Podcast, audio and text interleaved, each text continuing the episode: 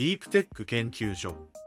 この番組はビジネスインサイダージャパンの科学好き記者の三村がディープテック系スタートアップについて深掘りする番組です。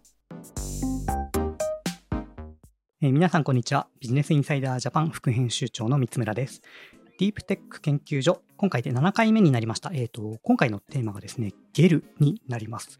えー、皆さんゲルって聞いたことありますかね。えっと、今回はですね、あの最先端ゲルを使って医療現場に革命を起こそうとしているベンチャー企業の方にお越しいただきました。えー、東大発ベンチャージェリクルの シーイーオー 増井康介さんです。よろしくお願いいたします。よろしくお願いします。まあ、ずばりこのジェリクルは、えっと、どんな技術で、えっと、何をやってている会社なのか、ちょっとか軽く自己紹介的にあのお願いしてもいいでしょうか。あ, ありがとうございます。あの改めてジェリクルの増井と申します。で、やっているのがですね、もうご紹介いただいたゲルなんですけど、あのゲルっていうのがそう水をたくさん含んだいわゆるそのプニプニ系の素材です。うんで、その中で、まあ、東京大学でこう開発された、まあ、非常にこう今有用性が高いと言われているゲルがありまして、まあ、それを用いてこう医療に革新を起こそうという会社が、まあ、ジェリクルです。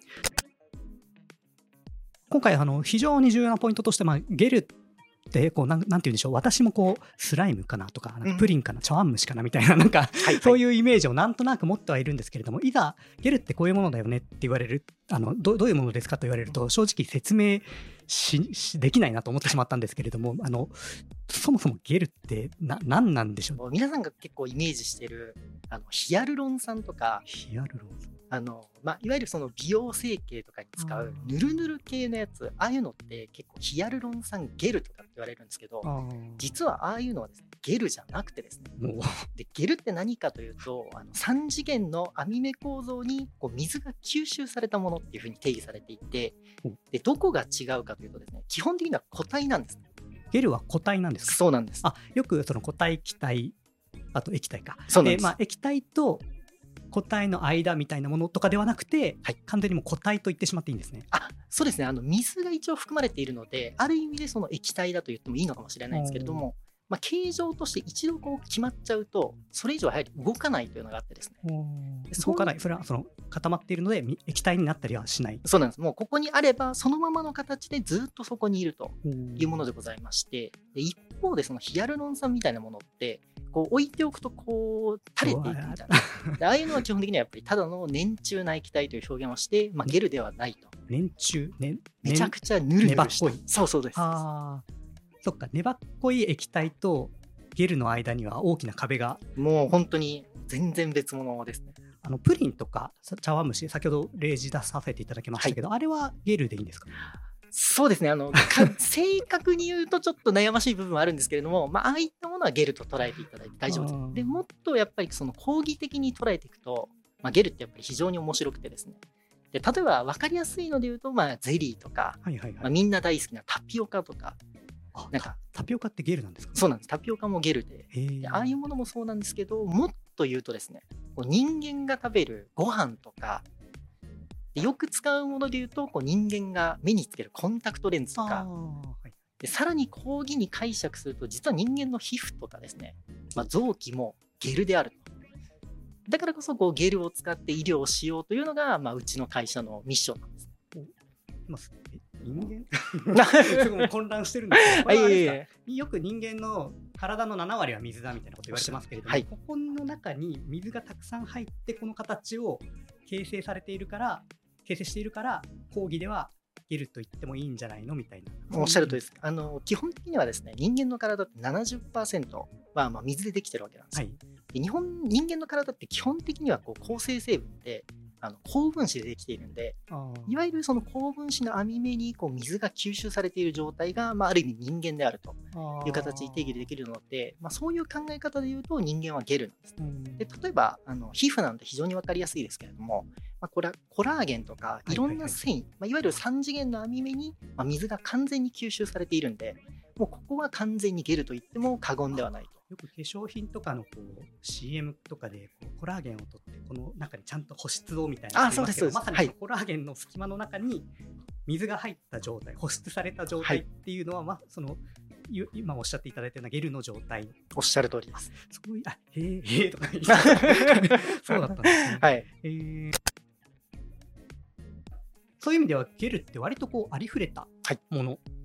ですけれども、じゃあありふれたもので商売やってますよっていうわけにはならないわけですよね、はい、その最先端のことをやられてと。そうなんです。ということで、じゃあ、 あのジェリクルが開発しているゲルっていうのは何がこう最先端なんでしょう。名前は確かテト、テトラゲルというんです。そうです、はい、テトラゲルという素材がありまして、でちょっとですね、実はそのゲルって世の中にめちゃくちゃたくさんあるんですけど、はい、まあ、それがこうゲルと実は認識されてなかったりとか、間違ったものがやっぱゲルとして認識されているというのが、うん、まさに先ほどの例ですね、はい、があってですね、なので結構ゲルですって主張するのが難しくて、なんかみんなあのこうなかなか認識してもらいづらいものなんですけど、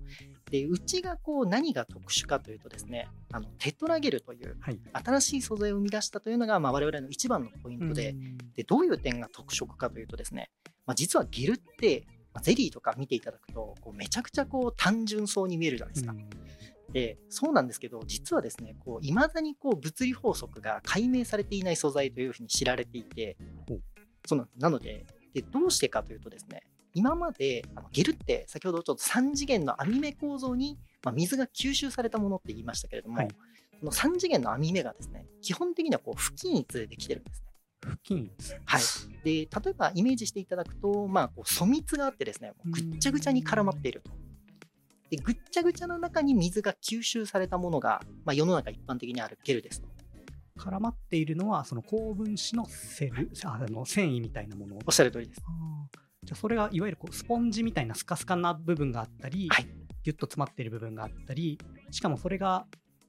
なんて言うんでしょう、均一に並んでいるんじゃなくて、なんていうかランダムにぐしゃぐしゃな状態で固まったり、はい、スカスカになったりしている。もうおっしゃる通りですね、はい、それだと物理法則がわからない。そうなんです。でポイントはですね、やはり不均一なものってどうなっているかというと、あの見る場所によってものが違うんです。うん、詰まってるところとスカスカなところで全然性質も違いそうな雰囲気はあります。もうまさにその通り で, でじゃあこれを物理法則、いわゆるその数式に落としてコントロールしようってなった時に、もう基本的にはそれができないんですね。これちなみに物理法則、そのコントロールしようっていうのは、例えば、はい、そのゼリーみたいにこう食感があるゼリーを作りたいのか、はい、柔らかめのゼリーを作りたいのかみたいなのをコントロールし、はい、するみたいなことを。もうおっしゃる通りです。あの硬さも全然コントロールできますし、まあ、ゲルから例えば液体に変わる瞬間、まあ、分解時間と言いますけど、まあ、そういったものももう繊維がほど、ほどけていく感じ。そうです。あ、それが、まあ、確かに詰まっているところとほどけやす、はい、な、なんていうんでしょう、詰まっているところともともとスカスカになっているところだと、はい、ほどけるまでの時間差が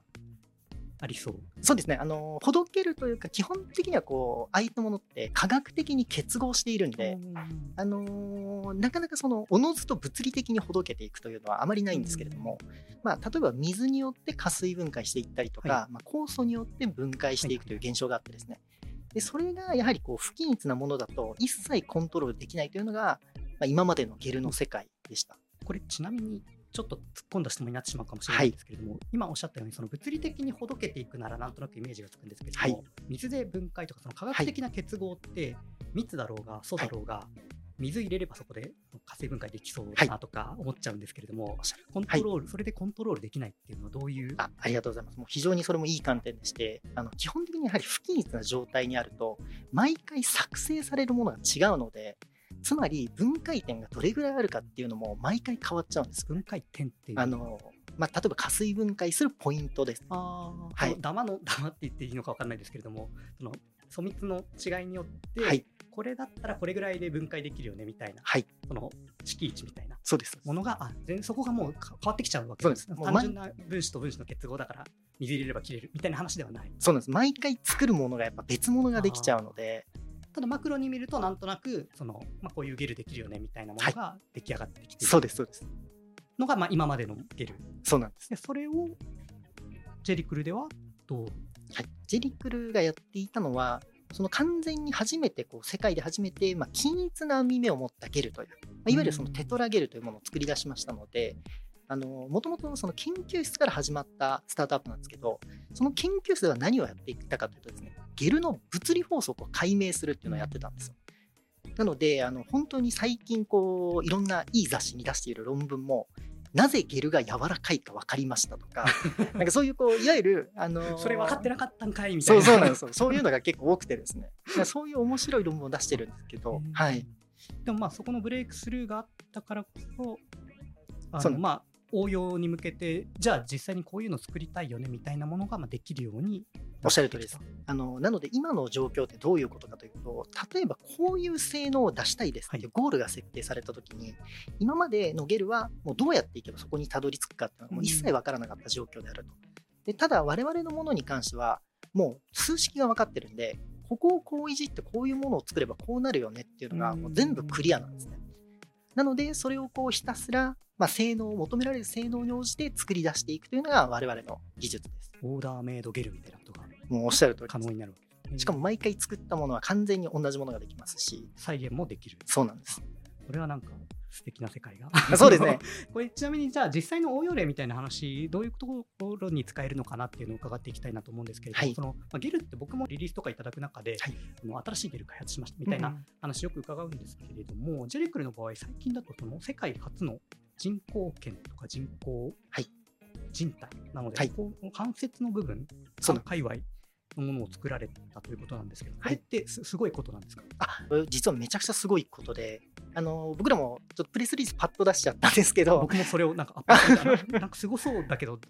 思った、はい、実はそのゲルってやっぱり皆さんがイメージする通り、今までこう柔らかいものというイメージだったんですね、はい、で基本的にも水が多分に含まれていることを考えると柔らかいものしか作れませんでしたっていう世界なんです。うーんなんですけど、我々がやったのは何かというと、まあ、逆にもう物理法則を完全に掌握してるんで、じゃあどうやればめちゃくちゃ強いもの作れますよねっていうのがもう分かるわけですよ。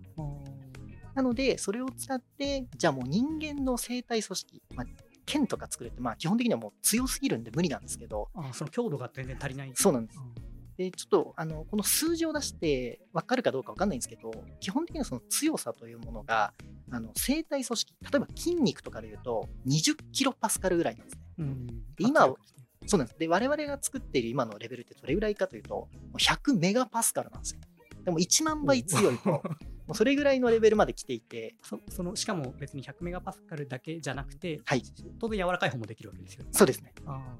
なのでそういうのをもう作り上げていこうというので、今回初めてできたのが、まあ、世界でもおそらく最も強いであろうで、何回もこう繰り返し引っ張っても、まあ、全くちぎれないような、まあ、ゲルができたという状態になってます。これちなみに今までそのゲルでその関節周りに何か使おうみたいな話って僕もよく聞いたことがあるんですけど、はい、それって大体このなんとか骨と骨の接着部分っていうか軟骨みたいな、はい、ところに使うみたいなイメージがあって、はいはい、剣って聞いたときにそんなことあるんだって思ったんですけど、そこはまさにその強靭さが今まではその柔らかいものだけだったから、そこのなんていうか潤滑油的にゲルを使っていたけれども、はい、デザインできるようになってその強靭になったことで、そういう引っ張りゴムみたいな使い方もできる、はい、あもう完全にいわゆるもう今はどれぐらい来てるかっていうと、まあ、あの基本的にはイメージってなんかゼリーよりゴムが強くてゴムよりプラスチックが強いっていう感じだと思うんですけど、はいはい、今の我々のゲルは実はこう ゴ, ゴムより硬くてプラスチックより柔らかいぐらいのものが作れるようになっていて、もう完全にですね、あの今までにない素材ができたレベルのものができている感じです。最近ニュースを見て思ったんですけれども、例えばあの大谷翔平選手、はい、おって言いましたすみません、あれ確かあの、はい、ひ肘でしたっけ、はい、あそこのなんか腱だか靭帯だかの損傷で、はい、よく野球選手でいうトミー・ジョン手術でこうなんか移植しなきゃいけないみたいなのがあると思うんですけど、はい、あれをもしかしたらそういうゲルを使えばなんとかなるかもしれない。あ、ありがとうございます。もうそれまさにこう我々が目指しているところでございまして、あのー、今大谷翔平選手がよくやっているそのトミー・ジョン手術っていうのをご存知ですかね。あの松坂大輔選手とかも大体こう有名な投手が、はい、その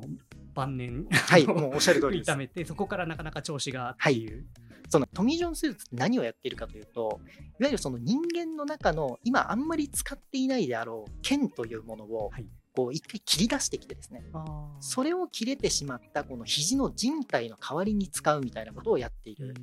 ですね。でイメージしていただくと、まあ、大谷翔平選手も体も強いしかかる力も強いんで、もう人間の剣のレベルだともう耐えきれなくてやっぱ切れちゃうんですよ、うんはい、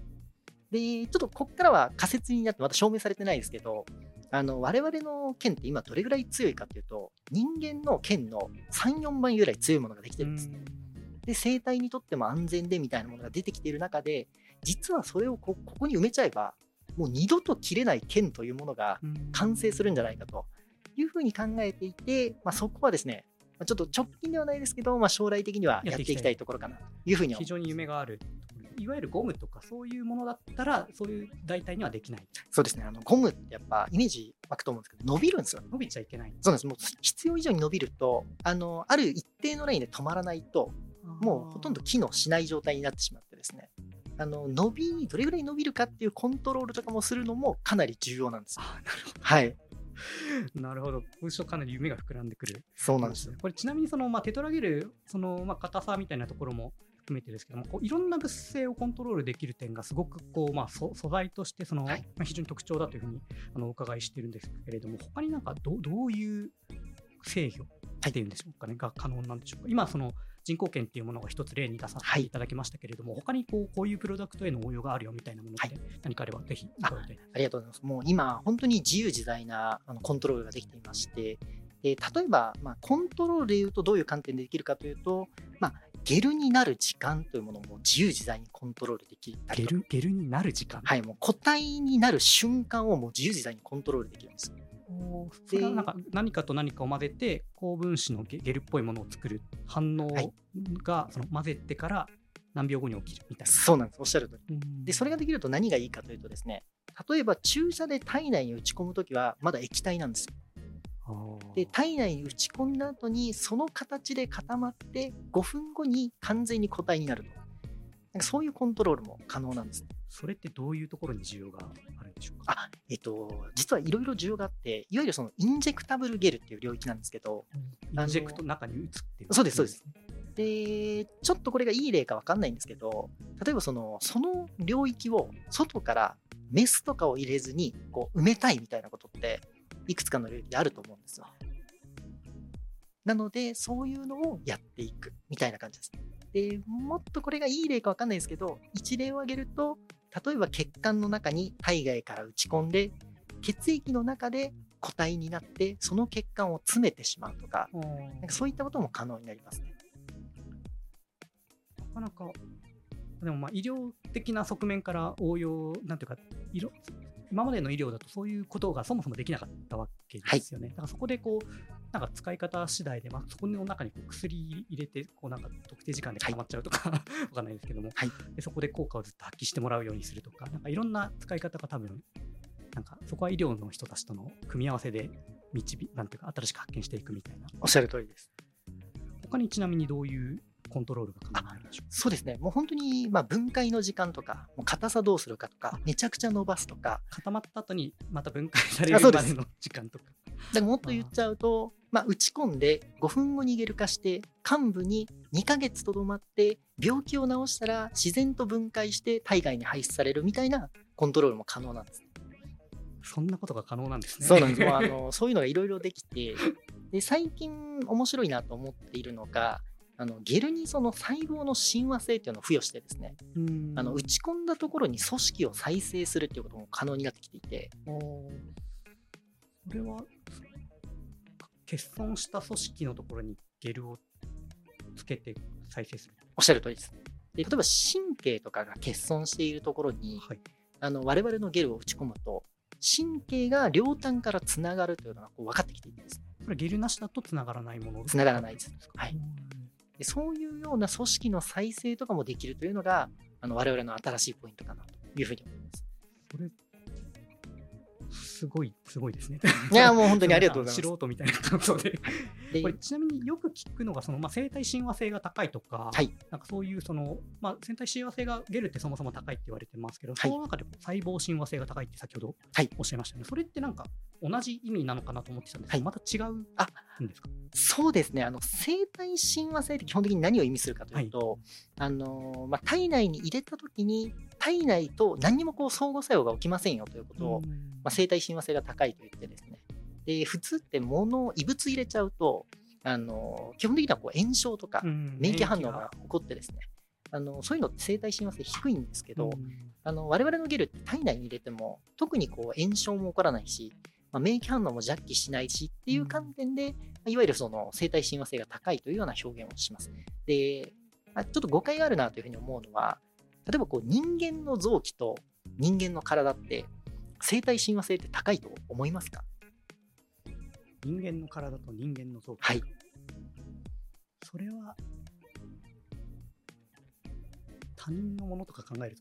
多分高くない。あ、もうおっしゃる通りです。そう、自分のものはいいんですけど、はい、やっぱりあの同じ臓器であっても他人のものでいうと生体親和性が低いっていう定義になるので、まあ、生体親和性という意味でいうとそういうような感じですね。じゃあ単純にそのなんていうか成分が一緒だから OK とか、そういうな水が多いからゲルは OK とかいう話じゃなくて、はい、その高分子とかが本当に体内に入った時に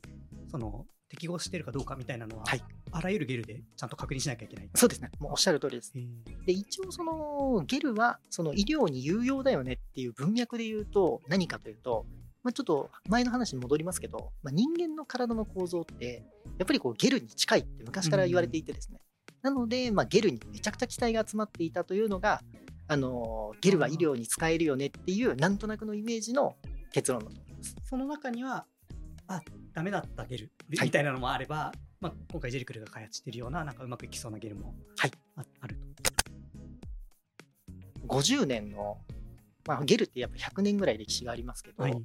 このごじゅうねんって本当にこうあんまり正直言って科学が進んでなくてですね、でなぜかというと昔にそのゲルめちゃくちゃ期待されていて、もういろんな医療成績を出そう出そうっていうふうにやってたんですけど、ただやっぱりこううまくいかないという事例がかなり横行してしまって、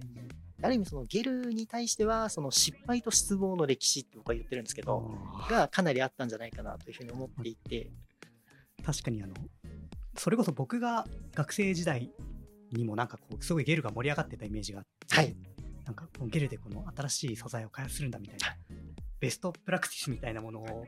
目にしていないような気がするんですけど、それは僕の気のせいではなかった。そうなんです。もうおっしゃる通りで、これまさにそのなんていうか使えそうだなと思いながらこう失望されてきたっていう歴史があったというふうにおっしゃってましたけれども、はい、その使えるようになると、あ、使えるようになるゲルと使えなさそうなゲル、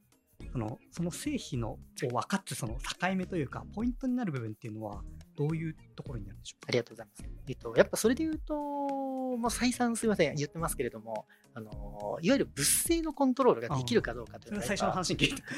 わけですね。一番のポイントで、あのそれができるからこそ今までこれは無理だと思ってたとか失敗したみたいなものができるようになって、まあ、今新しく注目が集まっているみたいなところがあります。もう無理だしと思われちゃったもの、その失敗しちゃうっていうのは、その結局物性がコントロールできずにあのぴったりマッチするものが作れなかったっていうことなんですか。あ、おっしゃる通りです。で、例えばもう一例を挙げさせていただくと、よんじゅうねんまえとかにそのマイラゲルというあの網膜剥離を治療するためのなんか目の周りに巻くバックルみたいなものが、まあ、やはり薬事承認を受けていて、まあ、普通に医療で使われていたと。使われてるんですね。で当時はこれもめちゃくちゃやはり安全だというふうに思われていて、なんかこう使われてたんですけど、あの、まあ、それからじゅうねん経ってみてですね、あの結局目の周りでめちゃくちゃ膨らんじゃって、あ、でもう眼球をこう押しつぶしてですね、逆にこう失明させちゃうみたいな事態になったんですね。で今我々のセンスからするともうゲルは膨らむの当たり前じゃんみたいな、うん、もうそれはもう物性的に明らかなわけですね。 そ, う そ, うその方程式というか、そうなんそうなんです。もう何言ってんのっていうレベルなんですけど、もうファミコンが出ていたこのよんじゅうねんまえにさえそれさえも分かっていなかったというのがゲルの時点で、なのでそれはあれですね、分かりようがなかったということですよね。おそらくその当時はもう不均一なものが当たり前だというふうに思われていて、まあ、素材としてなんかこう親和性高そうなものができた、はい、これ使えるんじゃないかということでプロダクト開発をして、まあ、多分初期は安全だったんですよね、はい、だから薬事承認が下りた。そうなんです。でそれってやっぱりものすごいタッチ悪くて、めちゃくちゃうまくいってそうだけど将来的に何か問題起こるのって、はいはいはい、もう誰も使いたいと思わないし誰もこうやりたいと思わないっていうのだと思うんですけど、そういうのがあったんでこうゲルは下火になったりとかなんかいろいろあったというのが個人的な考え方ですね。だからこそ物性を予測できるようなあの型に落とし込めゲルがあることによって、はい、じゅうねん放置してたらどうなるかまで計算できるわけですよね、はい、そうですね。あ、わ、もう全部わかりましたわかりましたはい、もうおっしゃる通りです。なるほど、まあ、だからこそこんなにまあ注目されているし、しかも今回のそのまあ一度下火になったゲルブ、ゲルブームと言っていいのかわかんないですけど、はい、そこがジェリックルを筆頭にっていうことでいいんでしょうかね。はい、そうですね、そうであればいいなと思って、あればいいなここがまたこの山をこう作っていこうとしていると、はい、いうわけですね。おっしゃるとおりです。はい、ということであの前半ではですねあのジェリクルが開発するテトラゲルのその凄さについてこういろいろとお伺いしていきました。えー、来週はですねまたジェリクルのあのこのサイエンスをですねどうこうビジネスとして結びつけているいくのか、あのディープテック企業としてどうスケールするかということについて増井さんに引き続きお伺いしていきたいと思います。今日はありがとうございました。ありがとうございます。